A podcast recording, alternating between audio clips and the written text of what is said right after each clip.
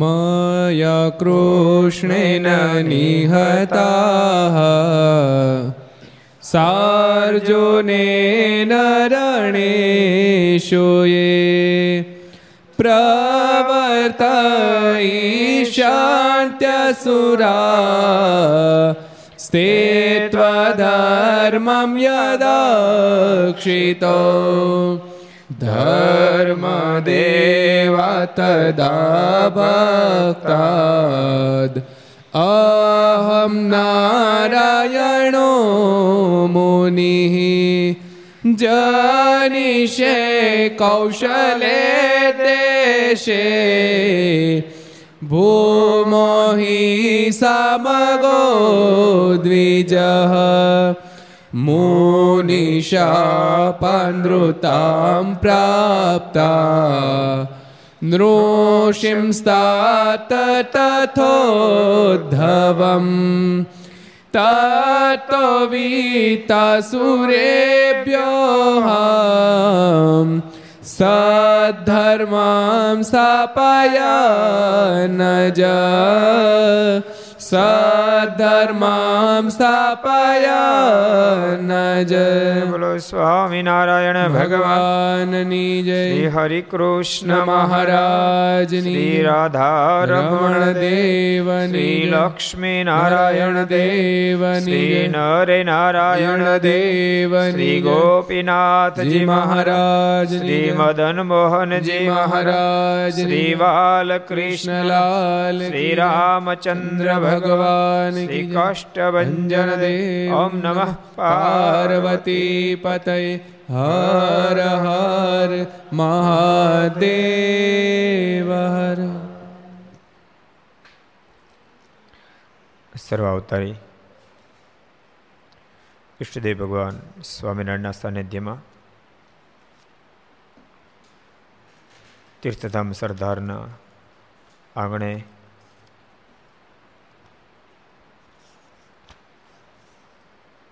સંત બે હજાર છોતેર ચૈત્રવદ ચોથ શનિવાર તારીખ અગિયાર ચાર બે હજાર વીસ ઘર સભા અંતર્ગત શ્રી હરિચરિત્ર ચિંતામણી લક્ષ ચેનલ કર્તવ્ય ચેનલ સરદાર કથા યુટ્યુબ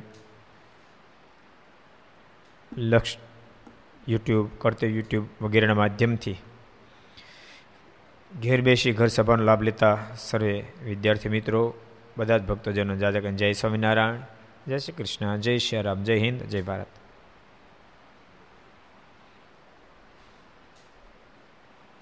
ગઈકાલે બહુ સરસ પ્રસંગ આપણે વાંચ્યો હતો હવે તો શ્રોતા નંબળે જાજા એટલે કઈ પૂછવાનું વાત ન આવે. આપણે જ બધું કહી નાખી બીજું, હું. ઘર સભાવાળા બધાએ કાલે પકડ મને ફોન આવ્યો હતો. મને કે, તમે જ્યારે કરો ને, વાત પૂછતા ને, મેં ઘરમાં ઘરમાં ઊંચી આંગળી કરી. મેં ઘરમાં ને ઘરમાં કરો, ઘરના ને ઘરના જોવે. અમે તો કાંઈ બાળતા નથી. પણ સારું ઘરમાં ને ઘરમાં ઊંચી આંગળી તો કરે છે. ઘરના જ બાળે. પરસ્પર તો ખબર પડે, આ ભાઈને કેટલું યાદ રહે છે. ઇનવીને હાલતું નથી, પણ કશું યાદ રહે છે કે એમ તો ખબર પડે? એ બધું જરૂરી છે. મોટી મોટી કોઈક વાતો કરતો ને, યાદ કાંઈ ન રહે. એટલે ખબર તો પડે કેટલું યાદ રાખે છે. ઘર સભામાં ભક્તો ખૂબ લાભ લઈ રહ્યા છે. લેતા રહેજો. ગઈકાલે બહુ સરસ પ્રસંગ ડોશીમાનો આપણે વાંચ્યો હતો કે ભગવાન કેટલા બધા કરુણા નિધાન છે. ભગવાન કોઈ દિલ સોંપી દે ને તો ભગવાન એ દિલ સોંપનારના બધા જ કાર્યો કરી દે. ભગવાન એમાં નાનપ અનુભવાતી નથી. એક એક ડોશી, ને તમને ખબર છે? યુવાન હોય ત્યાં સુધી હાવ બોલાવે. ડોશી કોઈ બોલાવે નહીં. ગ્રસ્થમાં સહજ જેમ જેમ ઉંમર વધે, કોઈક ડાહી ફેમિલી હશે. સત્સંગ જોગશ્રી સૂત્રણ વગેરે છે ગુરુદેવો ભવ, પિતૃદેવો ભવ અને માતૃદેવો ભવ. બહુ પરિવાર સંસ્કાર તો વળગી રહે. બાકી તો જેમ જેમ ઉંમર વધે તેમ તેમ કિંમત ઘટવા માંડે.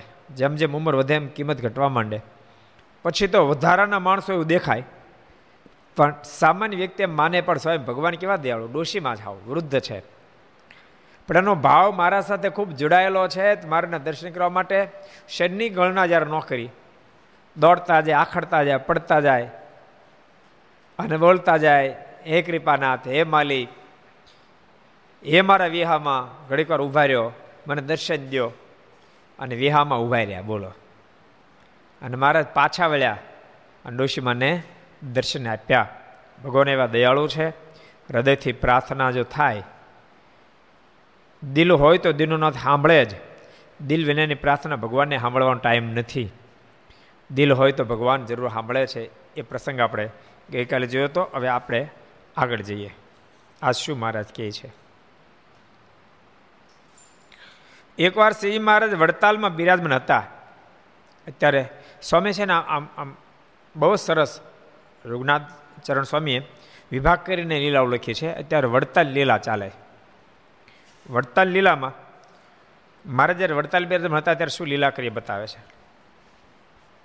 તે વખતે તેમના દર્શન કરવા સારું ઝાલાવાડનો સંઘ વડતાલ આવતો હતો. ઝાલાવાડ પ્રાંતનો સંઘ વડતાલ આવતો. જો ભક્તો, મેં થોડા સમય પહેલાં ફિર વાત કરી, ઝાલાવાડનો સત્સંગ એટલે બહુ જ પ્રેમવાળો સત્સંગ છે. ઘણા વર્ષ પહેલાં અમે શિબિરનું આમંત્રણ આમંત્રણ આપવા માટે ફરેલા. તો ઝાલાવાડનો સત્સંગ એટલો બધો મહિમાવાળો સત્સંગ. એ રામપરાની બધા ગામડાઓ, બહુ જ મહિમાવાળા ગામડાઓ.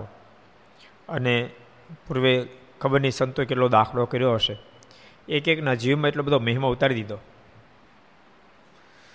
જો કે આખો સત્સંગ આપણો મહિમાવાળો, પણ નંબર આપવામાં આવે તો ઝાલાવાડને પહેલો આપ્યું તો ખોટું ન પડે. હા પાડવી પડે ભલભલાને. એવો ઝાલાવાડનો સત્સંગ છે. આજે બહુ મહિમાવાળો. નિષ્ઠાએ ખૂબ મહિમાએ ખૂબ. કડક હશે એની આપણને અનુ, અનુભૂતિ નથી. આ ડોશીમાના પ્રસંગથી ખબર પડે થોડો કડકે હશે. કારણ કે અતિ પ્રેમ હોય ને અતિ પ્રેમ. અતિ પ્રેમ જ્યારે ન સંતોષાય, ત્યારે એમાંથી પ્રેમમાંથી વિસ્ફોટ થાય. એટલે પ્રેમની બીજી પરિભાષા વિસ્ફોટ છે. એટલે આમાં એવું લાગે છે, ડોશીમાન જોતા થોડો કડક હશે. માફ કરજો ઝાલાવાડી બધા ભક્તો. તમારા પૂર્વજો કડક હશે, પણ શેમાં કડક ખબર? ભગવાનની પ્રાપ્તિ મોડું થાય ને તો એવું દેખાય છે. જો આપણે પ્રસંગ વાંચીએ. એકવાર શ્રીજી મહારાજ વડતાલમાં બિરાજમાન હતા, તે વખતે તેમના દર્શન કરવા સારું ઝાલાવાડનો સંઘ વડતાલ આવતો હતો. મહારાજ વડતાલ બિરાજતા હતા, ઝાલાવાડનો સંઘ મારને દર્શન કરવા માટે આવતો હતો. તે નડિયાદ આવ્યો ત્યારે તેની ખબર મારને પડી. નડિયાદ પહોંચે તો મારને ખબર પડી કે ઝાલાવાડનો સંઘ આવે છે. તેથી મહારાજે વિચાર કર્યો છે એક સંઘ જો આજને આજ અહીં આવશે, તો તેને બહુ મોડું થઈ જશે રાતનો ઘણો ટાઈમ થઈ ગયો છે હજી ત્યાંથી અહીં આવે. નડિયાદ એટલે લગભગ વડતાલથી ત્રીસ પાંત્રીસ કિલોમીટર દૂર થતું છે. કેટલું થતું છે? ત્રીસેક કિલોમીટર. વીસ વીસ વીસ જેવું થાય. પણ તે દાડ થોડી કે મોટરસાયકલ હતી કે ફોર વ્હીલ હતા? સંઘ આવતો હતો. એટલે ગાડા હોય, ચાલતા હોય. એટલે વીસ કિલોમીટર કાપવું હોય ને હાલવામાં, તો ચાર કલાક જોઈએ. કેટલી જોઈએ? ચાર કલાક હોય ત્યારે વીસ કિલોમીટર કપાય. એ થોડા, થોડે હાલ ઉતાવળ્યું હોય તો, નહીતર પાંચ કલાકે થાય. સમજો પાંચ કલાકે થાય. સવારમાં જ્યારે ચાલવાનો પ્રારંભ કરે ને, તો પહેલી કલાક છે ને, પહેલી કલાક સાડી પાંચની રેન્જ આવે. પછી પાંચની આવે, પછી પોણા પાંચની બપોર બપોર થવા પણ બપોર. એ ચારે પગી જશે બોલો. ચાર કિલોમીટર પગે, પછી ખાંભા જોઈ રાખે. કેટલા કિલોમીટર બાકી જાય પગ કેટલા કિલોમીટર બાકી? કેટલા કિલોમીટર બાકી? એમાં નક્કી હોય કે ચાર કિલોમીટર છે, એમ ભૂલમાં જો કોકને ચાર નંબર આઠ લખાઈ ગયું, એની ખાંભો આઠનો જો જોવે. તો તો ભાંગી જાય. કારણ કે હાલવું બહુ કઠણ કામ છે. જો કે ભક્તો હાલવામાં ભજન બહુ થાય. જૂના જૂના સંતોને તાબડતોબ સ્થિતિઓ બંધાતીનું કારણ હાલીને બહુ યાત્રાઓ થાય ચાલવાથી ભજન બહુ થાય. એટલે શહેરોમાં રહેનારા ભક્તો સુરત રહેતા હોય, તો તમે રોજ હાલી નારાયણ દેવના દર્શન કરવા ન જઈ શકો, પણ નિયમ રાખવા. હરિજયંતી એકાદશી પૂનમે ચાલતા ચાલતા નારાયણ દેવના દર્શન કરવા માટે રામપુરા મંદિરે જાશું. મુંબઈ જેમાં રહેતા હોય તો ત્યાં આપણું ભુલેશ્વરમાં મંદિર છે. તો ત્યાં ચાલતા ચાલતા જવું. વડતાલ નજીક રહેતા હોય તો વડતાલ. દસ પંદર કિલોમીટર દૂર જાત, થતું હોય તો ચાલતા ચાલતા વડતાલની પૂનમ ભરવા જો હમણાં નહીં હો, કોરોના સુધી નહીં.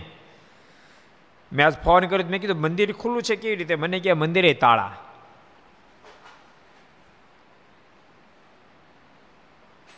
સારું છે, મેં ચોખવટ કરી. મેં મંદિરે તાળા એટલે મેન ગેટ મને કે મેન ગેટ તાળા, પણ મંદિરના, નિજ મંદિરના દરવાજા જે છે, ત્રણે ન્યાય તાળા. પૂજારી કે, મને કે એ તો અંદરથી જે પેલી હોય ને, શું કે ગન ટનલ બનાવી ત્યાંથી થાળ કર્યા અને આથી ઉતારી આવે. તો દર્શન કોઈ નહીં કે, ટીમ કરવાના. બોલો બહાર ટીવીમાં દર્શન કરવાના. અંદર કોઈને જવા મળે? નહીં. ન્યાય તાળા મને એમ છે, આવો દેશ કાળ તો પહેલી ફેરી આવ્યો છે. પૂર્વે મરકી વગેરે વગેરે આવેલા. પણ એ વખતે આટલો બધો ઇન્ટરનેશનલ વ્યવહારને એટલે આટલો બધો પ્રસર્યો ન હોય. માનો, જહાજના માર્ગ ત્યારે ઘણો પ્રસર્યો હતો. તમને ખબર? જ્યારે મરકી આવી, ત્યારે એમ લખ્યું કે ચાઇનાના ત્રીજા ભાગની વસ્તી મરી ગઈ હતી. ત્રીજા ભાગ. એટલા માણસો મરી ગયા હતા. એવો મરકી રોગ આવ્યો હતો.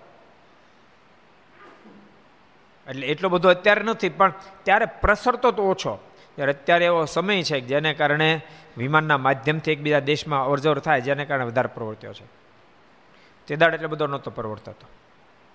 એટલે વડતાલ વગેરે સ્થાનો પણ અત્યારે મંદિર કોરોનાને કારણે બધાય બંધ જ રાખવામાં આવ્યા પણ ખુલે એટલે વડતાલની આજુબાજુ રહેનારા ભક્તો દસ, પંદર, વીસ કિલોમીટર સુધી હોય, એણે પૂનમના ચાલતા જઈને દર્શન કરવા એવું નિયમ રાખવું ગરડા રહેતા હોય ગરડાની આજુબાજુ ધલેરા હોય તો ધલેરા આજુબાજુ, જુનાગઢ તો જુનાગઢની આજુબાજુ, ભુજ હોય તો ભુજની આજુબાજુ, અમદાવાદ અમદાવાદની આજુબાજુ. બીજા પણ શિખરબંધ મંદિરો આજ બધા મારડા બાંધેલા બીજા પણ કોઈ શિખરબંધ મંદિરો હોય ને નજીક રહેતા હો, તો પૂનમ, એકાદશી, હરિજયંતિ દિવસે ચાલતા ચાલતા દર્શન કરવા જાવું જાવું ત્યારે સંકલ્પ કેવો કરવો ખબર છે? બે સંકલ્પ અલગ. જાતા જાતા સંકલ્પ એવો કરો આજ મારે આવા વાઘા પહેર્યા છે, આવા વાઘા પહેર્યા છે, આવા વાઘા સંકલ્પ કરતાં કરતાં જાવું રિટર્ન જ્યારે આવો ને ત્યારે વાઘાને જે દર્શન કર્યા હોય, એ દર્શન કરતાં કરતાં વિચારતા વિચારતા હોય. એમાં વડતાલમાં તો પૂનમે વાઘાના દર્શન તો બહુ ભાગશાળી થાય, મુગટ ના થાય. તો મુગટ અને મહારાજના મુખાને નિરખતા નિરખતા આવવું. મનને છે ને ભગવાન સાથે કોઈ પણ રીતે જોડી રાખવું. મને ભગવાન સાથે જોડવાથી મનને અભ્યાસ પડી જશે, તો પછી સહેજે ભગવાન સાંભળશે. સહેજે સહેજે ભગવાન મન રહેશે. અને જેનું મન ભગવાનમાં રહે, એના હૃદયમાં ભગવાન રહે. સીધો હિસાબ છે. તમે કોઈને ફોન જિંદગીમાં ન કરો તમને શું કામ કરે? પણ તમે અઠવાડિયામાં ચાર ફોન કરતા તો સામેથી અઠવાડિયામાં પાંચ આવે. એવો, એવું રિલેશન હોય. સહજ, સહજતા છે. એટલે ભગવાનના ભક્તો બધે ભગવાનના દર્શન કરવા ચાલતા ચાલતા જાજો. એટલે આ સંઘ ચાલતા ચાલતા આવતો હતો. મારે વિચાર કર્યો, ઘણું મોડું થઈ ગયું, સંઘ નડિયાદ પહોંચ્યો છે. તે સંઘ ભલે ત્યાં રોકાય. એ બધા દોડાવવા નથી. ભગવાન તો દયાળુ બહુ ને પાછા. દયાળુ બહુ એટલે મારે મનમાં વિચારથી બજાર ચાલતા ચાલતા આવશે, વળી રાત્રિ પડી છે નાના છોકરાઓ હશે, વડીલ વૃદ્ધ હશે, એ બધા હેરાન થશે એના કરતાં ભલે રોકાય એમ. માટે એક સવાર મોકલીને નડિયાદ મોકલાવ્યો. મોકલા, મોકલાવ્યા તો ઠીક, એક સવારને મોકલાવ્યો તો બરાબર છે, એકને મોકલાવ્યો. પછી સુરા ખાચરને આજ્ઞા કરી ને એક સવાર મોકલ્યો. સુરા ખાચરને કીધું તમે કોકને મોકલો ઘોડો લઈને જાય. અહીં સુધી આવે ને બધા ત્યાં રોકાઈ જાય. તે સગને નડિયાદ રોકાયો. ઘોડેશ્વર ગયા અને કીધું મહારાજને રોકાવાનું કીધું છે એટલે સંઘ ત્યાં નડિયાદ રોકાઈ ગયો. પછી વળી મહારાજે સુરા ખાચરને કહ્યું, આ તો ઘણી વેળા છે, હજી આમ તો હાલ્યો ધીમે ધીમે પહોંચી જાય એમ છો. તે સંઘ તો અહીં પહોંચી જાય, રાત્રે બાર વાગ્યા સુધી પહોંચી જાય તો એક કામ કોઈ બીજા ભલે હાલ્યા આવે. પણ આપણે તો ના કહેવાય તે આજ અહીં નહીં આવે. તે પારકા પાદર રાત્રિના હેરાન થશે. માટે બીજો સવાર મોકલી, એ સંઘને વડતાલ તેડાવો. ભલે ધીમે ધીમે હાલ્યા બીજા પારકે પાદર ક્યાં રાત રોકાય? ભલે હાલ્યા આવે ખરેખર ભક્તો, આપણે બધા ભાગશાળી કહ્યું અનેક મંદિરો થયા મંદિરોની બધી, મંદિરની અંદર બધી વ્યવસ્થા, ઉતારીની વ્યવસ્થા, જમવાની વ્યવસ્થા. આમ આમ ઘેરે ઘેરે કેમ ફોન કરી દે? કે અમે દસ જણા આવીએ છીએ, દસ તો જાય નહીં. અને ઘેરે દસ જણા ફોન કરે તો લાલ પીળા થઈ જાય રવિ તને હજી અનુભવ નથી. લાલ પીળા થઈ જાય. તો બધા નહીં, પણ ઘણાને. એ કરી ભગત તો તમને ખબર કહેતા હતા. એ કે સાહેબ તેમ કોઈ વાત સાચી, મેં કેમ તૈયાર નીકળી સ્વીકારી લીધી સ્વીકારવું પડે ને કે? કોઈ પણ મહેમાન આવે ને, એનું હોટલમાં લઈ જાઓ કે. હોટલમાં જમવા લઈ જાઓ. એક મહેમાન ત્રણ ચાર ફેર, ત્રણ ચાર ફેર અલગ અલગ હોટલ લઈ ગયો. એ કે વાર વાર તમને આવવાનું મન થાય. મેં કેમ ભાઈ? એ કે, તમે એવા ઉદાર છો ને કે તમે રોજ દરેક ફેરે અત્યારે હોટલમાં જમવા લઈ જાઓ. એટલે તમને આવવાનું મન થાય. એ કે, એને ન કીધું, પણ તમને કહું છું કે. એને મેં હા પાડી, પણ તમને કહું છું, ને તેમ વડશો મને હોટલમાં જમવા લઈ જાય પણ મહેમાન મારા ઘરનું છે ને એટલું માથાનું મળ્યું છે, એ રસોઈ ન જ બનાવી દે. એટલે હું એને હોટલમાં એ રાજી થાય ઘરના રાજી રહે કે બોલો, એટલે તમે એવું નહીં માનતા? બહુ બહુ કઠણ કામ છે. દસ બાર જણાને ઘેરે ફોન કરો તો કઠણ છે. મંદિરમાં આમ પ્રેમથી ફોન કરી શકે. પ્રેમથી કરું, રોપથી ન કરવો. એક જણ રોપથી, એક મંદિર નામ નહીં તો ફોન કર્યો. વીસ જણા આવીએ છીએ. જમવાનું બનાવી નાખજો ઉતારા બરાબર સાફ કરી નાખજો. અને એટલે મહંતે ભાઈ માથાના સામે. અને ઠપકાર્યું, કેમ કે નોકર નથી. નહીં તૈયાર થાય. ફોનમાં બાંધી પડાવી. એ હરિભક્તે મને કીધું, મને કહે સ્વામી, આવું છું ફલાણ જઈએ મને એને ફોન મૂકીને મને કહ્યું મને કે અહીં મેં ફોન કર્યો, તે જમવાની ના પાડે, વીસ હજાર નહીં થાય, ઉતાર નહીં થાય. મેં થઈ જાય, હમણાં તને ફોન કરું. પછી મેં પાછો પણ ફોન જોડ્યો. મેં કીધું, સ્વામીજી, ઓલા હરિભક્તો ફલાણ જગ્યાએ વીસ આવવાના છે, તો એને એને જમવાનું ઉતારની વ્યવસ્થા કરવાની છે. મને કે સ્વામી, વાંધો નહીં, કરી દઈશું, પણ એને જરા કહી દઈશું સીધો રહે. એ કે રોફ કરીને કહેતો હતો. ઉતાર સાફ કરી નાખજો, આમ કરી નાખજો, તેમ કરી નાખજો. પછી ઓલા મેં જોડ્યું, જોડ્યો પાછો ફોન. મેં કહ્યું ભલા તારે પ્રેમથી કહેવું જોઈએ ને? મંદિર તમારો અધિકાર છે. કારણ કે મંદિર આપણે બધાનું એટલે બધાનો અધિકાર છે. પણ પ્રેમ તો હોવો જોઈએ ને? એટલે ઘર સભામાં આપણે બધાને કહું છું. એવું તમે નહીં માનતા, મેં બે લાખ રૂપિયા દાન આપેલું રોફ કરું. એટલે ભલામણ બે લાખ તમે દાન આપ્યું, તમારો મોક્ષ માટે આપ્યું છે. એમાં રોફ ક્યાં કરવાની વાત આવે? હા, પ્રેમથી તમે કહો, જરૂર તમને વ્યવસ્થા કરી દે. એટલે પ્રેમ અવશ્ય મેવ નિતરતો જીવનમાં એવી વાણી વાપરવી. પણ મને એમ છે, ઘરમાં નહીં હાલતો હોય ઘર, ઘરથી કંટાળીને પછી બીજા પર રોફ બહુ કરે એવું થતું હોય છે. કદાચ આ તો અનુમાન છે આપણું. મહારાજ કે ભલે ધીમે ધીમે હાલ્યા આવે. બિચાર રસ્તામાં હેરાન થશે. ત્યારે સુરા ખાચરે બીજો સ્વર મોકલ્યો. પછી મહારાજે સુરા ખાચરે કહ્યું, આપણે એ સંઘને આજ અહીં તેડાવ્યા. તે આવ્યા વગર રહેશે નહીં ને મોડું થશે તો પણ આવશે. માટે ત્રીજો સ્વર મોકલીને એ સંઘ નડિયાદ રાત્રે રહીને સવારે અહીં આવે એમ કહો. તો ત્રીજો મોકલ્યો. કે આવશે, આપણે ભલે કહીએ, પણ પહેલો સ્વર પગ્યો હશે. અને પહેલા સવારે જેને સમાચાર આપ્યા છે, ગાડા બધા છૂટી ગયા છે, વળી પાસ જોડશે, એ બધું કરતાં કલાક નીકળી જશે અને આવશે તો રાતને બહુ મોડું થાય આ તો થોડીક ઉતાવળ થઈ ગઈ. ફરી ત્રીજા સવારને કેવડાવો ભગવાનના ભક્તો યાદ રાખજો. ભગવાન તો બધું જાણે, પણ જીવનું મનનું ગમતું મૂકવા માટે મહારાજ અલગ અલગ ડિસિઝનો લે. માણસની કેપેસિટી કેટલી છે? કૃષ્ણ ચરણદાસ સ્વામી વાતો મેં બહુ સરસ વાત લખી. માધા ભગત પાર્ષદ થવા માટે આવ્યા. તો સ્વામી કસોટ લેવા માટે બીજા એક ભગત હતા, આંબા ભગત કોઈક નામ હતું. ભાઈ, આમાં નામમાં મિસ્ટેક છે તમે નામ યાદ રાખીને લખી નહીં લેતા. પછી પ્રોબ્લેમ કરશો. આમાં તો આ નામ હતું. મને ત્યારે મગજમાં નથી વાત. એ માધા ભગત કીધું, સ્વામી, મારે પાર્ષદ થવું છે. એટલે સ્વામી કીધું, વાંધો નહીં. તમે અત્યારે દરવાણી દરવાજો થોડોક સંભાળો, પછી આપણે વિચારશું. આંબા ભગતને કીધું, જરા કસોટી કરવાની છે અને કસોટી કરજો. અને આંબા ભગત ગયા. એ કે, ભગત, અહીં દરવાજ નથી બેહવાનું. મારી ભેગા બજારમાં હાલો તો. બજારમાં જવું પડ્યા તેમણે કે, ના ભગત, બજારમાં આવવા કરતાં એક કામ કરો ને. તમે ગરમાં ઘાસ વાળો, ઘાસ વાળવા જાઓ ને, ભગત તો કે વાંધો, ઘાસ કાપવા માંડ્યું પડે. દોડી પાસે બોલે, ભગત, એક કામ કરો, આ બધું વાળી નાખો ચાર પાંચ કામ સીધ્યા. તો ભગતની રેખા મોઢે ન બદલી, એટલે સ્વામી પાસે જઈને આંબા ભગત કીધું, સ્વામી, માધા ભગત પાસ. અને ખરેખરા ભગવાન એકાંતિક ભક્ત થયા. એટલે બહુ કઠણ કામ છે. દારૂ મરોડાય, ગમતું મરોડાય, અને કાંઈ ન થયું તો બહુ કઠણ કામ છે.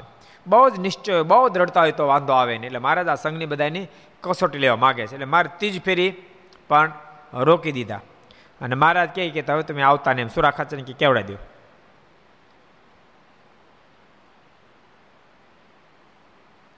અને હવાર આવે. એમ કરો. સુરા ખાચરે ત્રીજો સર મોકલ્યો ને સંઘ નડિયાદ રોકાયો. પછી સવારમાં એ સંઘ વડતાલ આવ્યો. બીજી દાડે મહારાજ કીધું એમ સવારે વડતાલ આવ્યો.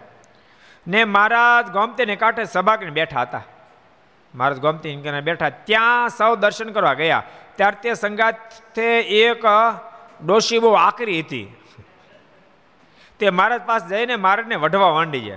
મારને પણ ઠપકારે, બોલો. મારને વઢવા માંડી છે. કાલ તો અમને હેરાન કરી નાખ્યા.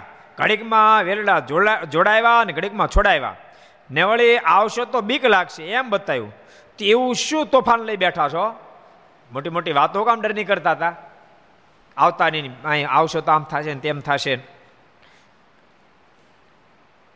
અને બી કેની લગાડી લાગે છે? ને કેની મટાડી મટે છે? એમાં અમે એ શું કહીએ?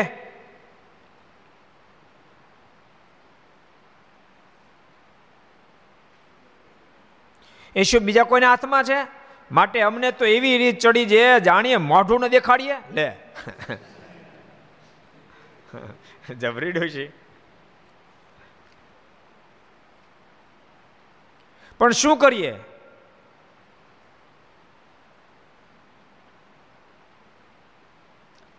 બીજી અત્યારે પ્રગટ ભગવાન હોત, તેની આગળ રાવ કરત. પણ બીજા તો કોઈ અત્યારે પ્રગટ ભગવાન છે નહીં. ક્યાં જઈએ? લે. મારે કે ફરિયાદ હું કોને કરવા જાય? અત્યારે પ્રગટ ભગવાન તમારે છે પૃથ્વી પર કોઈ બીજા છે નહીં. ને તે ન્યા જઈને ફરિયાદ કરત. ઘડી ગાડા છોડાવ્યા ને ઘડીક છોડાવ્યા. આ બધી હું હાજરી મહારાજ, મલક મલક મલક મલક મલક મોટું મલકાવતા જતા હતા કે ડોશી ખરેખરા તપ્યા. ભક્તો, પ્રેમ કેટલો બધો હશે, કહો. ત્યારે મારાને વઢી શકતા છે ને? પ્રેમ હોય ને તે પરમેશ્વરી પોતે રાજી થઈ જાય. પછી તમે હેતથી બોલાવો કે કોઈ હેતથી બોલાવો? પ્રેમમાં વશમું લાગે નહીં. તમે કહો, નાનો, બે વર્ષનો, ત્રણ વર્ષ છોકરો માને તુકારે બોલાવવા માંડે? તો માને દુઃખ થાય નહીં, કારણ કે એમાં પ્રેમ નીતરતો હોય છે. અત્યારના છોકરા તેમ કે, મમ્મી, તું આમ કરી નાખજે. તું? તમે એનો તો શબ્દ વિયો ગયો. ખરેખર માનવાચક શબ્દથી બોલાવો જોઈએ. બે ભાઈઓ તો ભાઈમાં તો મોટાને ભાઈ કહીને બોલાવવાની સિસ્ટમ થઈ ગઈ. નહીં તો સિસ્ટમ એવી હોવી જોઈએ, મોટાને ભાઈ કહીને બોલાવે આ બધું શીખજો ઘર સભામાં. માનવાચક શબ્દ જ બોલાવે. પણ અહીંયા ડોશીમાં ભારે લાલ પીળા થઈ ગયા. અને બેફામ બોલવા માંડ્યા. મારે કે તમારી સિવાય પ્રગટ બીજો ભગવાન પૃથ્વી પર નથી ને એને ફરિયાદ કરતો, મોઢું તમને ન દેખાડતા મોઢું જોતે નહીં. અમારી મજબૂરી છે. કારણ કે કલ્યાણ તમારી પાસે માન્યું છે. એટલે અમારે આવીને છૂટક્યો નથી. એમી ડોશી વઢે ને મહારાજ તો મુખારવિંદ આડો રૂમાલ દઈને હશે. પછી મહારાજ બોલ્યા છે, અરે ડોશી, તમારા જેવા સોના મોરની થાળી ભરીને કાશ સુધી ચાલ્યા જાય તો પણ કોઈ લૂંટે નહીં. ને માર્ગ પણ માર્ગ પણ કોઈને પૂછવો પડે નહીં. ને પહોંચતા વાર પણ ન લાગે. તમારે જેવા, તમારે વઢકણાને કોણ આડો ફરે મહારાજ કે? ખોને થાળ ભરીને જાય તો કોઈ આડો ન ફરે તમને કોઈ લૂંટે નહીં. એવા તમે દેખાવ છો, માજી. એમ કહી મહારાજ વ્યંગ કરી અને મહારાજ હશા થોડાક. જોકે ભક્તો, ક્યારેક ક્યારેક મારત પ્રત્યેનો પ્રેમ જોઈ ને એ એ બહુ અલૌકિક હોય. કેમ વઢોમ દેખાય કે રાજીપામ દેખાય. એક સરસ પ્રસંગ ભક્તો તમને બતાવું. એક ફીર મારે રૂવાત ગામ પધાર રૂવાત ગામ. રૂવાત ગામની અંદર પાર્વતીબેન બહુ સારા મારાના એકાંતિક ભક્ત હતા. બ્રાહ્મણ જ્ઞાતિમાં. મેં તમને કીધું ને કે મારાના સમકાલીન સમયમાં અને ત્યાર પછી અત્યારે પણ દરેકે દરેક જ્ઞાતિમાં સ્વામિનારાયણ સંપ્રદાયના આશ્રિતો પરમ એકાંતિક ભક્તો થયા છે. મારા રૂવાદ ગામ જ્યારે પધાર્યા ત્યારે રૂવાદ ગામની સીમમાં નરભેરામ એ ખેતીનું કામ કરતા હતા. પણ મહારાજ માણકી, મહારાજ બધા કરતા આગળ માણકી લઈ નીકળ્યા અને મહારાજ કીધું, એ ભગત, ઊંચો જોયું પણ મારની મૂર્તિ મન ખેંચાઈ ગયું. કોઈ દાડો મારાના દર્શન નહીં કરેલ નિર્ભય નરભેરામે. માર્ગમાં માર્ગમાં મનની વૃત્તિ ખેંચાઈ ગઈ. હામન હામું જોઈ રહ્યા આંખીનું મટકું ન મારે. મહારાજ કહે, એ ભગત, અમારું રૂવાદ ગામ જવું છે. તે રૂવાદ ગામ ક્યાં આવ્યું? તે નરભેરામ બોલ્યા કે, આપ કોણ છો? આપનો પરિચય તો કરાવો. મહારાજ કે અમે અનારી દેશથી આવીએ છીએ. બોલો, તો અનારી દેશ ગોતવા મળ્યો? અનારી દેશ આવ્યો ક્યાં? મારે કીધા માત પિતા કોણ? મહારાજ કે અમે તો આત્મા છીએ, આત્માને કોઈ માતે નથી, આત્માને કોઈ તાતે નથી, આત્માને કોઈ સગું નથી, આત્માને કોઈ સંબંધી નથી. તો તમારે જવું છે ક્યાં? અનારી દેશ આવી છે, અનારી દેશ જવું છે. ઓલો કે, આપ હું બોલો મને કાંઈ હળે ઉજતી નથી કે. કાંક સમજાયું બોલો ને? પછી મારે મોઢું મલકાયું. મારે કે એમાં રૂવાત જવું છે અને પાર્વતીબાઈની ઘેરે જવું છે. અરે મહારાજ! અને અમારું નામ સ્વામિનારાયણ છે. તમે પોતે સ્વામિનારાયણ ભગવાન? બધા ભગવાન ભગવાન કી? મારા ઘરવાળીના ભગવાન. અરે કૃપા, ન તો મારી ઘેરે તમારે જવું છે. હાલો, હું ભેગો આવું કે. આમ જે વાત કરતા હતા, હું તૈયાર થોડો થઈ જાઉં. ગાડું બડું હાથી છોડવા રહ્યા હતા તો સંઘ આખો આવી ગયો. અને મહારાજ પછી એની ઘેરે ગયા. ખૂબ મહારાજે મારાને પ્રેમ કરી, થાળ કરીને જમાડ્યા. તાબત તો બધું સીધું મંગાવ્યું. અને એના બે દીકરા હતા. એને લાવ્યા મારને પગે લગાડાવ્યા. મારે ત્યાંનું શું નામ છે? તો મહારાજ, આ છે ને, આ અઢાર વર્ષનું તેનું નામ રામ છે. અને આ બીજો નાનો એનું, તો એનું નામ રતન છે, એનું ઉંમર કેટલી વર્ષ થાય? સોળ વર્ષ મહારાજ કે બહુ સારું હપેતરને સાચવજો મારે કે હપેતરને સાચવજો એમ કહી, અને મહારાજ પછી ત્યાંથી નીકળ્યા. પછી તો મહારાજ ગયા પછી તો કેટલી ફેરી ગોપાળન સ્વામી મુક્તાન સ્વામી ઘણા બધા સંતો જ્ઞાન સત્સંગ પણ કરાયો.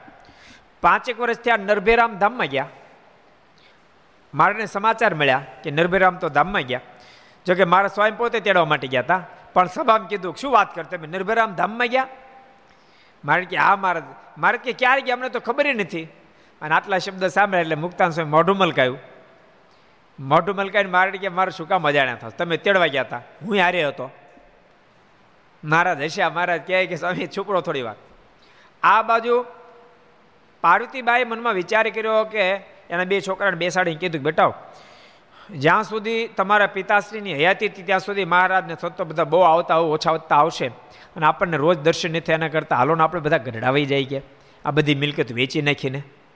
છોકરાઓ કહે, તો તો બહુ સારું, બધી મિલકત વેચી અને વ્યાઈ ગયા ગરડા ગરડા રહેવા માંડ્યા, મારના દર્શન કરે, બે છોકરાઓ સંતોની બધી સેવા કરે.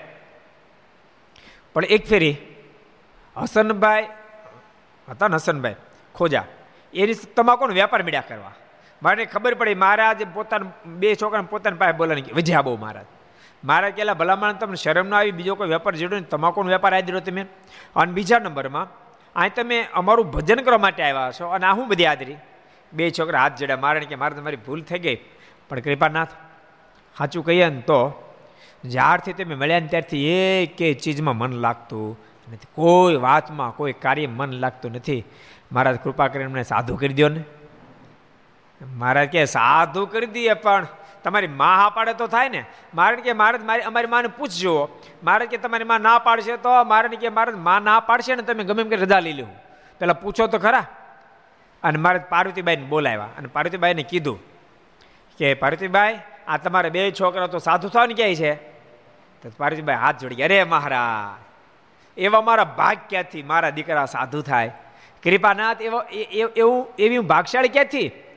કે મારી ગોદની અંદર જન્મ, મારા ગોદમાંથી જન્મેલ વ્યક્તિ સાધુ થાય, મારી ગોદમાં સાધુ ખીલ્યા હોય, ખેલ્યા હોય, મહારાજ એવા મારા ભાગ્યથી મહારાજ બેને સાધુ કરી દો. મહારાજ કે બેને સાધુ કરીએ, તો પછી તમારા ગઢપણમાં સેવા કોણ કરશે? મારે કે મહારાજ, આ ખોખાની સેવા થાય તોય ભલે, ન થાય તોય ભલે. અને કૃપાનાથ, આપ તો અબજો બ્રહ્માંડોના માલિક છો. તે અબજો બ્રહ્માંડના જીવાત્માનું ભરણ પોષણ કરો મારે મારું એકનું નહીં કરો. માટે કૃપાનાથ કરી દે બેને સાધુ. અને મારે રાજી થયા, ભાગવતી દીક્ષા આપી, સાધુ કર્યા રામ હતું, એનું નામ પુરુષોત્તમાનંદ પુરુષોત્તમાનંદ સ્વામી નામ રાખ્યું, અને રતન નામ ગોવિંદાનંદ સ્વામી નામ રાખ્યું, બે બહુ મોટા સાધુ થયા. બોલો, કેવી કુરબાની કેવી હશે ભક્તો, ભગવાન ઓળખા જાય પછી કુરબાની આપવી કઠણ નથી પડતી. ભગવાન ઓળખાઈ ગયા. સમ્યક ભગવાન ઓળખાઈ ગયા. પાર્થિવભાઈને ભગવાન ઓળખાઈ ગયા પોતાના બે યુવાન દીકરાને મારીને ભેટ ધરી દીધા. એટલે પ્રેમ વસ્તુ અલૌકિક છે. અને તમને કહું, પુરુષને પ્રેમ ભગવાનમાં થાય ને કરતાં સ્ત્રી ભક્તો હૃદય વધારે પ્રેમેલું છે. એને જલ્દી ભગવાનમાં પ્રેમ થાય છે. સમય સંપ્રદાયના ઇતિહાસમાં તમે જોશો તોય પણ પુરુષ કરતાં સ્ત્રી ભક્તોમાં વધારે પ્રેમની કહાનીઓ જોવા મળશે. પુરુષોની ઘણી છે, પણ સ્ત્રી ભક્તોને વધારે પ્રેમ કહાનીઓ જોવા મળશે. લાડુબાન, જીવબાન. આમ તમે જુઓ ને, તો ભલે પ્રેમમાં તો પુરુષે હશે, પણ ભગવાનને માટે સંસાર અસાર તાબડતોબ થઈ જાય થઈ જાય એવા સ્ત્રી ભક્તો બહુ જોવા મળશે. એટલે ગણોદ ગામના શું મુસ્લિમ નામ? અલીભાઈ. અલીભાઈ ને અલીભાઈ. જો એને મારે ત્રણ ફેરી કીધું. આમ એ પરણવા જતા હતા મારા રસ્તા મળી ગયા. ત્રણ ફેરી મારે પરણો ભાઈ, પરણો પરણોભાઈ પરણો પરણોભાઈ પરણો. તો પૈણ્યા નહીં તો મારો કહેવાનો મતલબ પૈણ્યા જેવું નહીં, તોય પૈણ્યા બોલો. એટલે બહુ કઠણ કામ છે. જ્યારે કડીબાઈને મારે એક જ ફેરી કીધું કે જેને ભગવાન ભજે આ મોટા મોટા વાલ ન શોભે, તરત જ મુંડન કરાવી નાખ્યું. જ્યારે અલીભાઈ તેમ ન થયું જોકે અલીભાઈ બહુ મહાન ભક્ત થયા પછી તો. પછી એને બહુ પશ્ચાતાપ થયો, મારા ત્રણ ફેરી કીધું, પણ વાતને સમજી ન શક્યો. અને દીકરાનો જન્મ થયો, દીકરો વીસ વર્ષનો થયો, એટલે દીકરાને પાસે બોલાવીને કીધું, બેટા મહારાજ મને ત્રણ ફેરી કીધું પરણો ભાઈ પરણો પરણો ભાઈ પરણો પરણો ભાઈ પરણો. મારની ઈચ્છા નહોતી પણ હું સમજી ન શક્યો. પણ મારની ઈચ્છા પ્રમાણે મારે કરવાનું છે. વીસ વર્ષ સુધી મેં તને ઉછેરીને મોટો કર્યો. વીસ વર્ષ સુધી તું મારું પાલન કરજે. હું કાંઈ કરવા નથી. એટલું મારે ભજન મારનું કરવાનું થાય છે.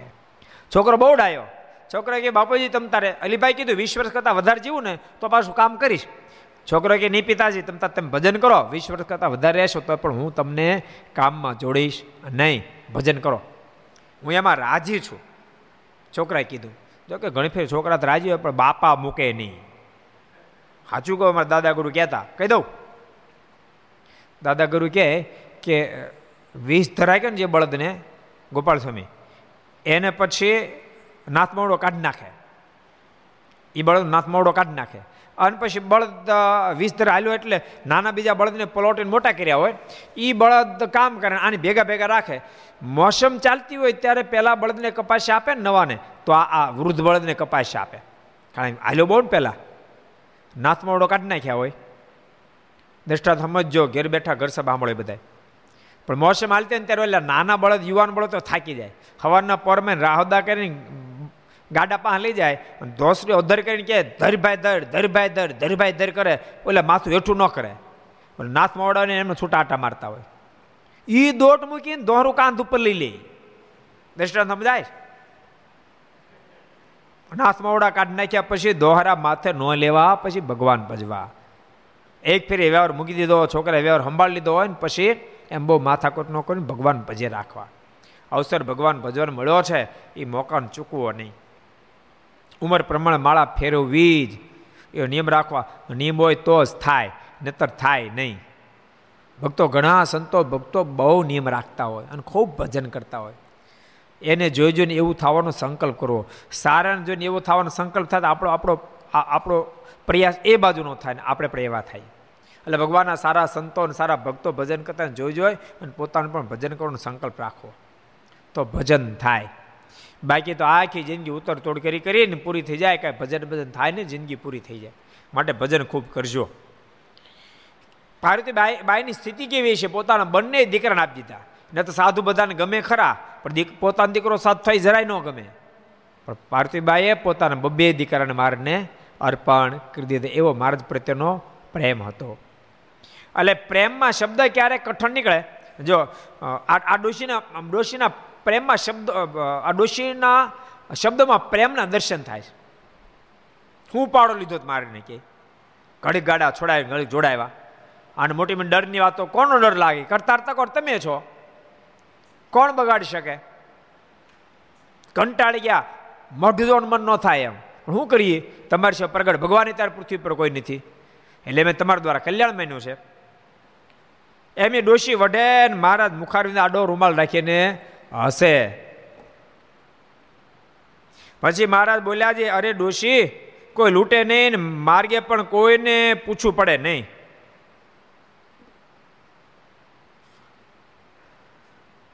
માર્ગ પણ કોઈને પૂછવો પડે નહીં.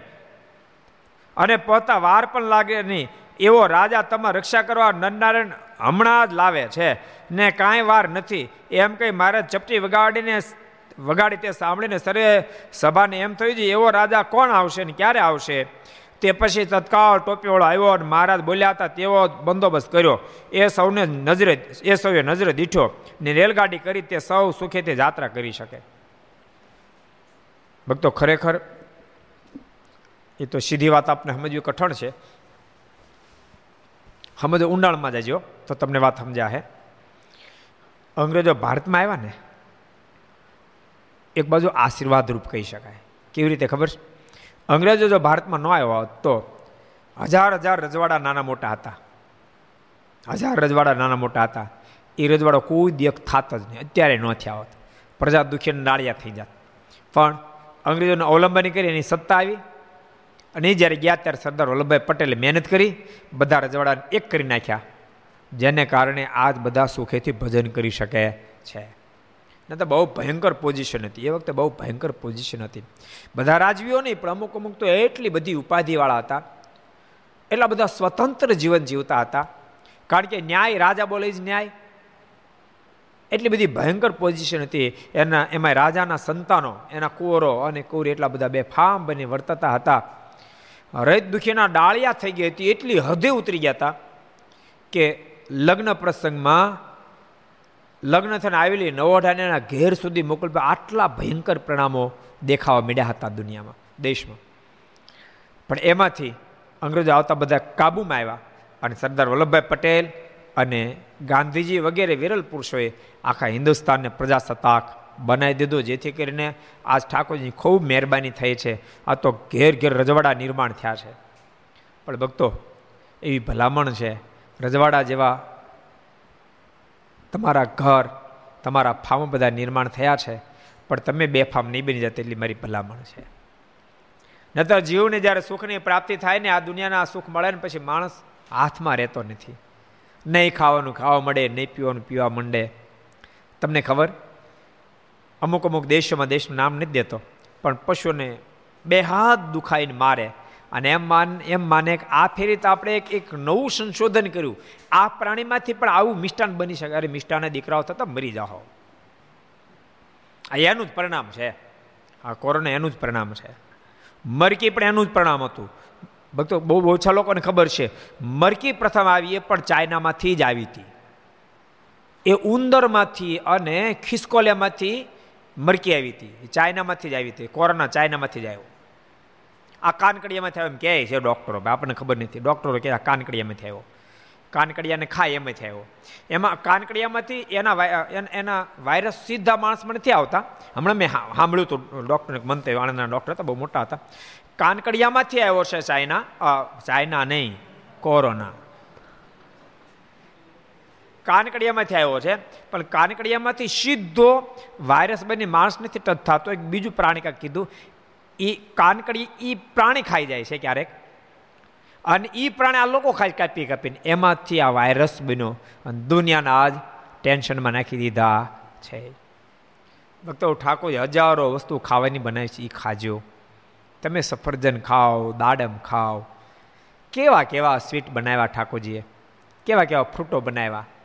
તમે દાડમ ખાઓ, તમે ચીકુ ખાઓ, તમે પપૈયું ખાઓ, તમે કેરી ખાઓ, કેટલી ચીજ છે.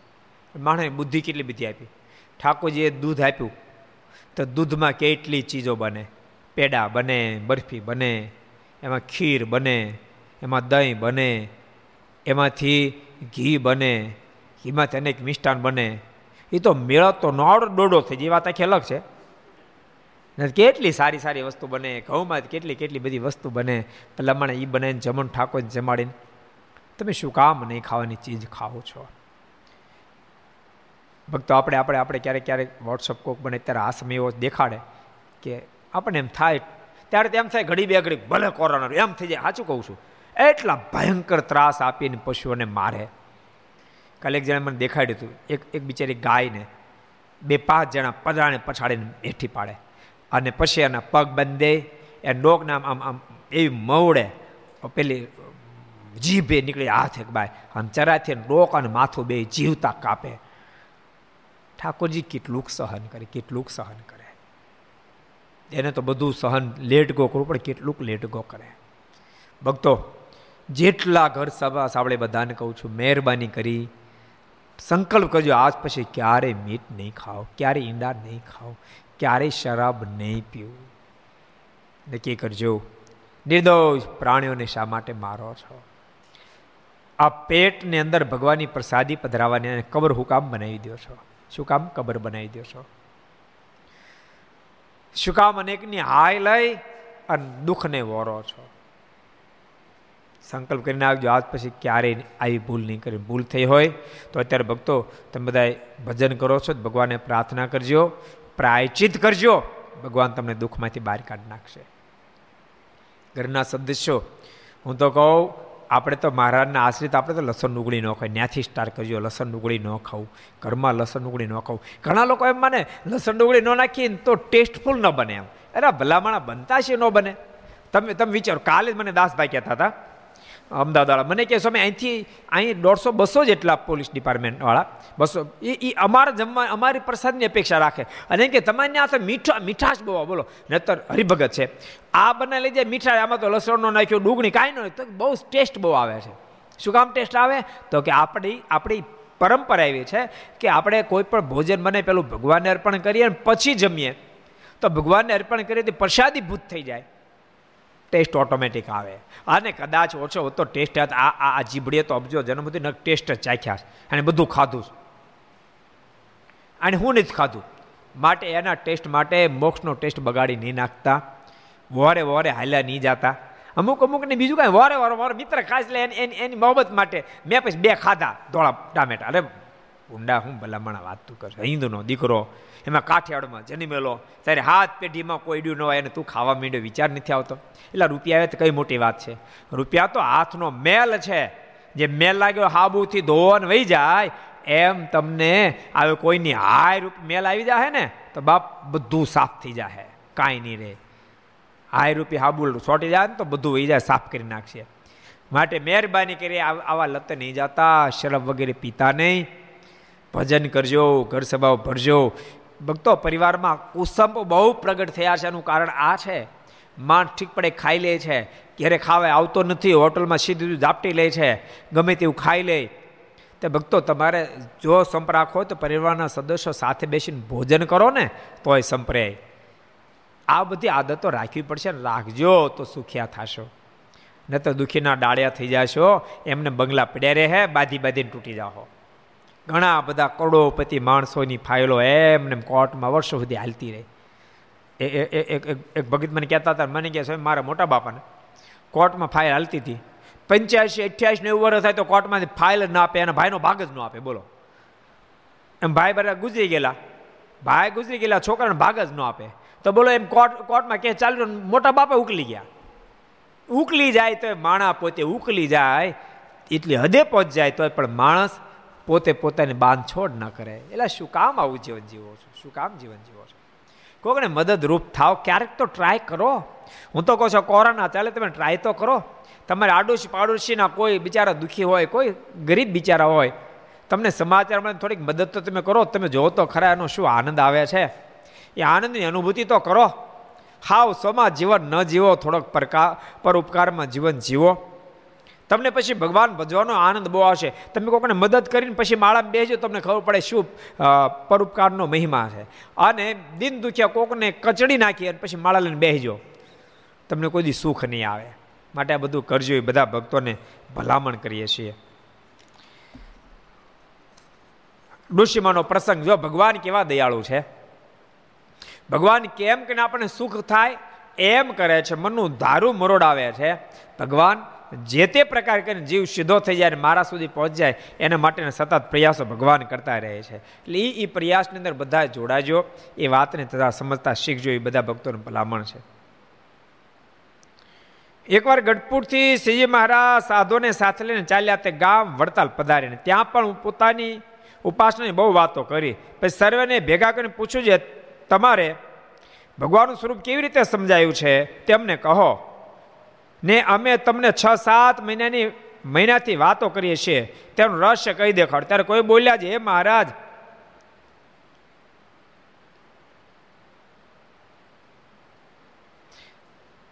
પછી કોઈ બોલ્યા નહીં સોરી પછી કોઈ બોલ્યા નહીં, પછી મહારાજ કે સારું, એક કામ કરો. સૌ એકાંતે જેને વિચાર પછી અમને કહો. ત્યારે સરે ઉઠીને એકાંતે ગયા અને જે જે રીતે જેને સમજણ હતું તે અરસ્પર કહી દેખાડ્યું. તેમાં કોઈએ મહારાજના સ્વરૂપને મોટાપુર જેવા સમજાવ્યા. ને કોઈક અવતાર જેવું સમજાવ્યું. ને કોઈ કે દત્ત કપિલ જેવા કહીને સમજાવ્યા. આમ અલગ અલગ બધા સમજાવ્યા.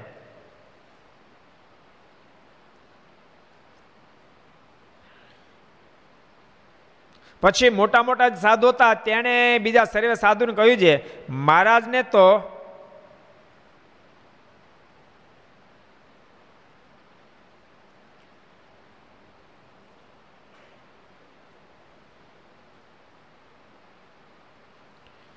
બીજા અવતાર જેવા સમજ વગેરે વગેરે વાતો કરી. તો સાંભળી, મહારાજે મસ્તક ડોલાવીને બોલ્યા છે, આ નાના સાધુ નિત્યાનંદ સ્વામી છે તે અમારા સ્વરૂપને યથાર્થ સમજે છે. ને અમારી વાતનું રહસ્ય પણ એમને સમજાણું છે છે, સમજાણું છે. તે સાંભળીને સરે મોટા મોટા સાધુએ નિત્યાનંદ પૂછ્યું છે, તમે મારાના સ્વરૂપને કેવી રીતે સમજો છો? અમને કહો ત્યારે નિત્યાનંદ સ્વામી કહ્યું છે, તે મહારાજને બીજા અવતાર જેવા કહો છો, પણ મહારાજ તો સરે અવતારના અવતારી છે. ત્યારે બીજા સર્વે મોટા સાધુને આશ્ચર્ય થયું ને તેમ નિત્યાન સ્વામીના કહેવા પ્રમાણે માર્ગના સ્વરૂપનો નિશ્ચય કર્યો ને સ્વામિનારાયણ એવા સહજાનંદ સ્વામીએ ને સર્વોપરી સર્વ અવતારના અવતારી માન્યા. મારે જે સભામાં પ્રશ્ન કર્યો તમે મને કેવા જાણો છો? મારે કે એકાદમાં બધા નીકળી કરીને આવો, બધા નીકળી કરીને આવ્યા બધા અલગ અલગ કીધું. મારે કે કોઈની દ્રષ્ટિ પહોંચી ત્યાં સુધી પહોંચીએ નહીં. ભક્તો, ભગવાન સ્વરૂપ સમજ બહુ કઠણ કામ છે. ભાઈ રામદાસજીનો પ્રસંગ તમને સંભળાવું. ભાઈ રામદાસજી છેલ્લી અવસ્થાથી મહારાજ કાર્યાણી બિરાજતા હતા. અને એ વખતે મહારાજને સમાચાર મોકલાય કે મહારાજ આપ દર્શન દેવા પધારો. મહારાજ કાર્યાણીથી સંતોલન ગઢપુર આવ્યા. અને એ વખતે ભાઈ રામદાસજી ઉગમણા બારના ઓરડાની ઓસરીએ ઢોલિયા પર સૂતા હતા. મહારાજ એની પાસે દર્શન આપવા માટે ગયા અને મહારાજ કીધું, ભાઈ, મહારાજ ભાઈ કહીને બોલાતા ભાઈ, કોઈ ઈચ્છા છે હવે આ પૃથ્વી પર રહેવાની? તો બોલો. જો ઈચ્છા હોય તો આવડતા વધારી દઉં નહીં તો ધામમાં મોકલી દઉં. ત્યારે મારાને કહે છે કે મારે જો કોઈ ઈચ્છા, અપેક્ષા નથી. મારે કે કોઈ ઈચ્છા તો કે છેલ્લી ઈચ્છા આવી છે કે સંતો ભક્તો મારી પાસે બોલાવો મારે બે શબ્દો કહેવા છે. પછી બધાને બોલાવ્યા. બધા સંતો ભક્તો આવ્યા. ત્યારે ભાઈ રામદાસજી બોલ્યા, એ સંતો તમે મારે કેવા જાણો છો? ત્યારે સંતો બોલ્યા, મહારાજને અમે બીજા અવતાર જેવા જાણીએ છીએ. ત્યારે ભાઈ રામદાસજી કહે કે, હજી મારને સમજવા તમને ભૂલ છે. મહારાજ તો સ્વયં સર્વોપરી ભગવાન છે. એ શબ્દ આપણે નાના સંતો કે પણ સ્વામી, આજ સુધી તમે કેમ ન કીધું? અમે તમારા મોઢા થકી આ વાત સાંભળવાની અપેક્ષા રાખતા આજ દિવસ સુધી કેમ ન કીધું? આજ જ કીધું. ત્યારે ભાઈ રામદાસજી કહે મને તો ઘણી ફેરી થતું તમને કહું. નાના સંતો કે અમે ઘણી ફેરી સાંભળવાની અપેક્ષા રાખી, એટલે તમને તમારી પાસે આવતા હતા ને કહેતા હતા, સ્વામી, કાંઈ વાત કરો, સ્વામી, કાંઈક વાત કરો. પણ તમે તો કોઈ વાત જ ન કરી. મુક્તાન સ્વામી, ગોપાળન સ્વામી, ગુણાતીતાન સ્વામી, નિત્યાન સ્વામી તો બધા કહેતા હતા, પણ તમે નહોતા કહેતા, એટલે અમને મનમાં થતું હતું કે સ્વામીને જ કહેતાનું કેમ? એટલે મેં તમને ઘણી ફેરી કીધું. તમે કેમ ન કીધું? ત્યારે ભાઈ રામદાસજી કહે, મને ઘણી ફેરી કહેવાની ઈચ્છા થતી, પણ ડર લાગતો હતો. કે હું કહું રખે ને અવળું પડે તો? તો આ ડર ન લાગ્યો? તો કે આજ તો મારે ધામમાં જવું છે. નીકળી ગઈને હવે મારે ધામમાં આવી જવું છે. તો જેવું છે સ્વરૂપ ઓળખાણ પછી જાઓ.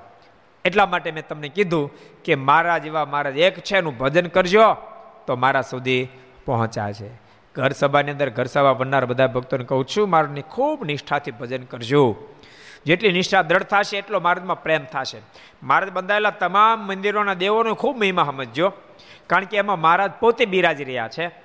એ સ્વરૂપમાં પોતે મહારાજ બિરાજી રહ્યા છે. એનો ખૂબ મહિમા સમજજો. પણ ધ્યાન ઉપાસનાની વાત જ્યારે આવે ત્યારે મૂળ સ્વરૂપનું ધ્યાન કરજો, ઉપાસના કરજો. મારનું ખૂબ ભજન કરજો. ભક્તો, ભજન કરનાર જ ભવસાગરમાંથી પાર ઉતરી શકે છે.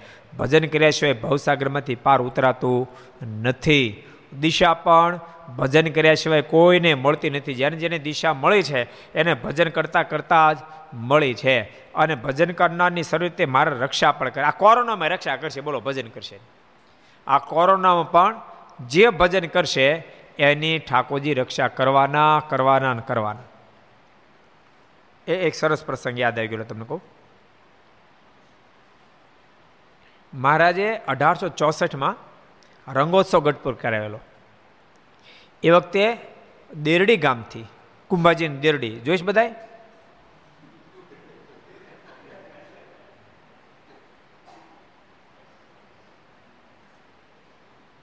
મારાને દર્શન કરવા માટે કરમબાઈ અને જેઠા માજરિયા જરા માજરિયા દર્શન કરવા માટે આવેલા.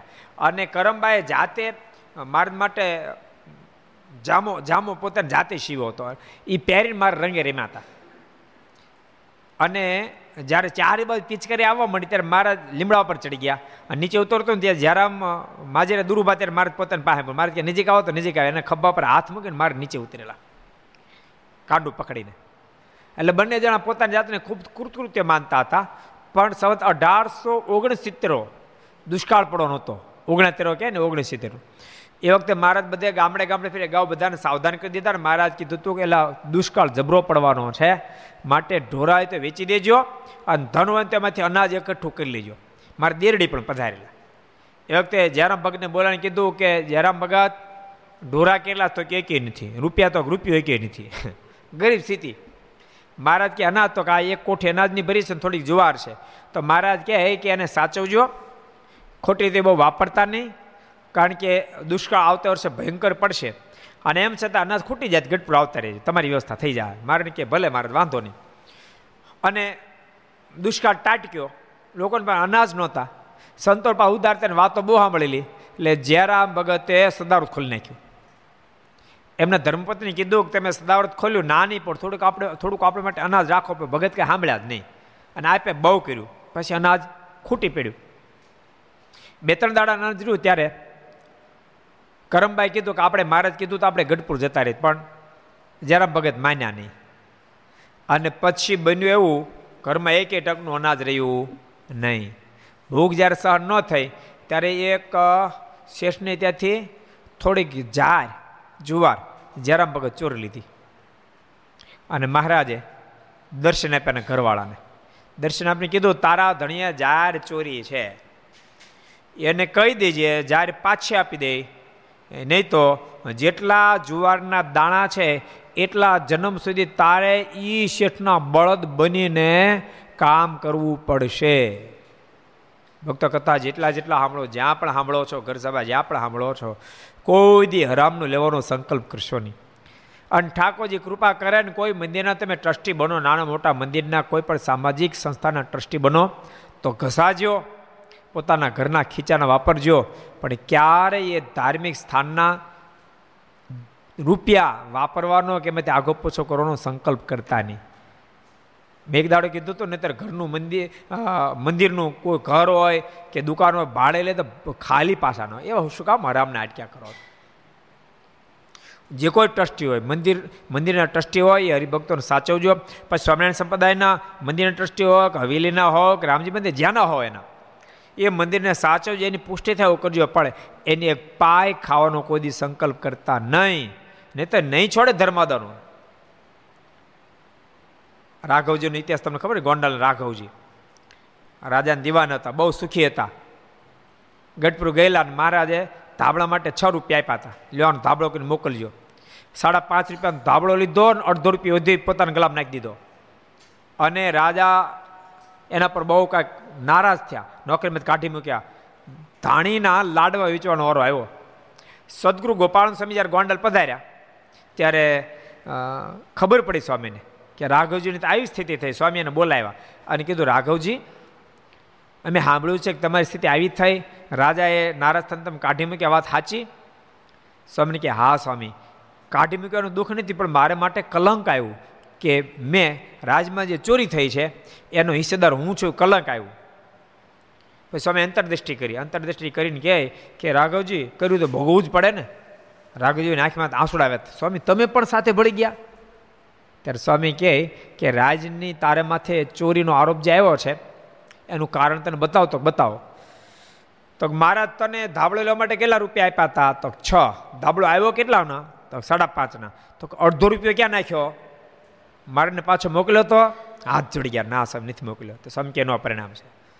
રડી પડ્યા. સ્વામી, હવે શું કરું? સ્વામી કે, એક કામ કર, તું છે ને અત્યારે લાડવા વેચવા નીકળશ ત્યારે રાતડી જ્યારે આવે છે ને, પાછી રિટર્ન તો કે હા.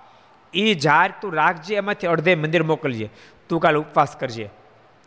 મંદિરે જ્યારે મોકલી અને દળાવીને સ્વામી રોટલા કરાવડાવ્યા. અને બધા સંતોને અડધો અડધો પીછો સ્વામી જમ્યા. અને રાઘવજીને કીધું, તું આખો દાડો કાલે ભજન કરજે. અને ભજન કર્યું. સંતો જમી રહ્યા એટલે સ્વામી કીધું સંતોને સંતો પ્રાર્થના કરો કે રાઘવજીનું દાળદર જાય. અને સંતો બધા પ્રાર્થના કરી.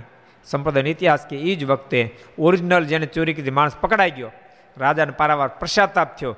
રાઘવજી ભગતને બોલાવ્યા. ફરવા એના સ્થાન ઉપર સ્થાપી કર્યા અને શિરપાવ આપ્યો એમ સંપ્રદાયનો ઇતિહાસ કહે છે. માટે ભૂલમાં પણ ધર્માદાને એક પાયનો, ધર્મ કોઈની ન ખવાય હરામની, કોઈની ન ખવાય.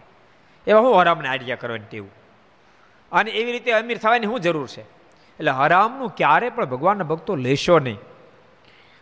અહીંયા મહારાજે કીધું, દર્શન આપીને કીધું કરમભાઈને, તારા ધણીએ જાહેર ચોરી છે, જેટલા દાણા એટલા જન્મભૂતિ બળદનો અવતાર આવશે. માટે સુખી થવું હોય તો પાછી આપી દી એના ધણીને વાત કરી, મહારાજ આવી રીતે મને દર્શન આપ્યા. ત્યારે જયરામ ભગત કે, એમ ક્યાં દર્શન આપવા? મહારાજ નવરા છે. ત્યાં મહારાજ ફરીને દર્શન આપ્યા. મહારાજ જયરામને કીધું, જયરામ, હજી નથી મનાતું. એક તો ત્યાં ચોરીને જુવાર ખાધી છે. પાછી આપી દે જા. મારે કે, મહારાજ, પણ ક્યાંથી આપું? અડધો રૂપિયા આપી દે એમાં છૂટી જાય છે. એને કહી, તો અડધો રૂપિયો ઘરમાં નથી મહારાજે પચાસ રૂપિયા આપ્યા. મારે કે અડધો રૂપિયો, તું એ શેઠને પાછો આપી દેજે. બાકીના રૂપિયામાંથી પાંચ મણ ઘઉં લાવી આ કોઠી ભરી દેજે. અને વધે રૂપિયા, એમાંથી બીજો વ્યવહાર કરજો અને કોઠીનું ઉપરું ઢાણું ઢાંકી દેજો, ઢાંકણું ઢાંકી દેજો અને હાણામાંથી ઘઉં કાઢી કાઢી અને વરસ તમે ગુજારજો. આટલું તમે કરજો અને મહારાજ કે તે ચોરી કરી, એને માટે મારે થોડું પ્રાયચિત આપ્યું.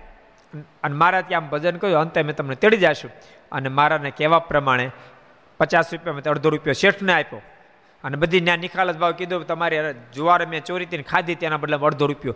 શેઠને પણ આશ્ચર્ય થયું. એને પણ મારનો ખૂબ ગુણ આવ્યો. અને બંને જણા પછી ભજન કર્યું અને અંતકાળ જ્યારે આવ્યો ત્યારે મારા સ્વયં તેડવા માટે આવ્યા અને પોતાનું દિવ્ય ધામ આપી દીધું. એટલે ભગવાન તો એવા દયાળુ છે, માટે ભગવાનના ભક્તો ખૂબ સાવધાન બનીને વર્તે જોઈએ ખાસ ભલામણ છે. એટલે મહારાજે આજે નિશ્ચય પોતાનો સપનો કરાવવો હતો. એટલે મહારાજ બધાને બોલાવ્યા અને પછી મહારાજ કીધું નિત્યાનંદ સ્વામી સમજે જ બરાબર છે ને? બધાને હા પડે કે મહારાજ એ સર્વોપરી ભગવાન છે, માટે ભગવાન ભક્તો નિષ્ઠા રાખીને ભજન કરજો. એ બધા ભક્તોને ખાસ ભલામણ છે. તો આવો પાંચ મિનિટ ધૂન. સ્વામી નારાયણ નારાયણ નારાયણ. સ્વામી નારાયણ નારાયણ નારાયણ. સ્વામી નારાયણ નારાયણ નારાયણ. સ્વામી નારાયણ નારાયણ નારાયણ. સ્વામી નારાયણ સ્વામી નારાયણ. સ્વામી નારાયણ સ્વામી નારાયણ. સ્વામી નારાયણ നാരായണ സ്വാമി നാരായണ സ്വാമി നാരായണ സ്വാമി നാരായണ സ്വാമി നാരായണ നാരായണ നാരായണ സ്വാമി നാരായണ നാരായണ നാരായണ സ്വാമി നാരായണ നാരായണ നാരായണ സ്വാമി നാരായണ നാരായണ നാരായണ സ്വാമി നാരായണ സ്വാമി നാരായണ નારાયણ સ્વામી નારાયણ સ્વામી નારાયણ સ્વામી નારાયણ સ્વામી નારાયણ નારાયણ નારાયણ સ્વામી નારાયણ નારાયણ નારાયણ સ્વામી નારાયણ નારાયણ નારાયણ સ્વામી નારાયણ નારાયણ નારાયણ સ્વામી નારાયણ સ્વામી નારાયણ નારાયણ સ્વામી નારાયણ સ્વામી નારાયણ સ્વામી નારાયણ સ્વામી નારાયણ સ્વામી નારાયણ સ્વામી નારાયણ સ્વામી નારાયણ નારાયણ નારાયણ સ્વામી નારાયણ નારાયણ નારાયણ સ્વામી નારાયણ નારાયણ નારાયણ સ્વામી નારાયણ નારાયણ નારાયણ નારાયણ સ્વામી નારાયણ સ્વામી નારાયણ સ્વામી નારાયણ સ્વામી નારાયણ સ્વામી નારાયણ સ્વામી નારાયણ સ્વામી નારાયણ સ્વામી નારાયણ સ્વામી નારાયણ નારાયણ નારાયણ સ્વામી નારાયણ નારાયણ નારાયણ સ્વામી નારાયણ નારાયણ નારાયણ સ્વામી નારાયણ નારાયણ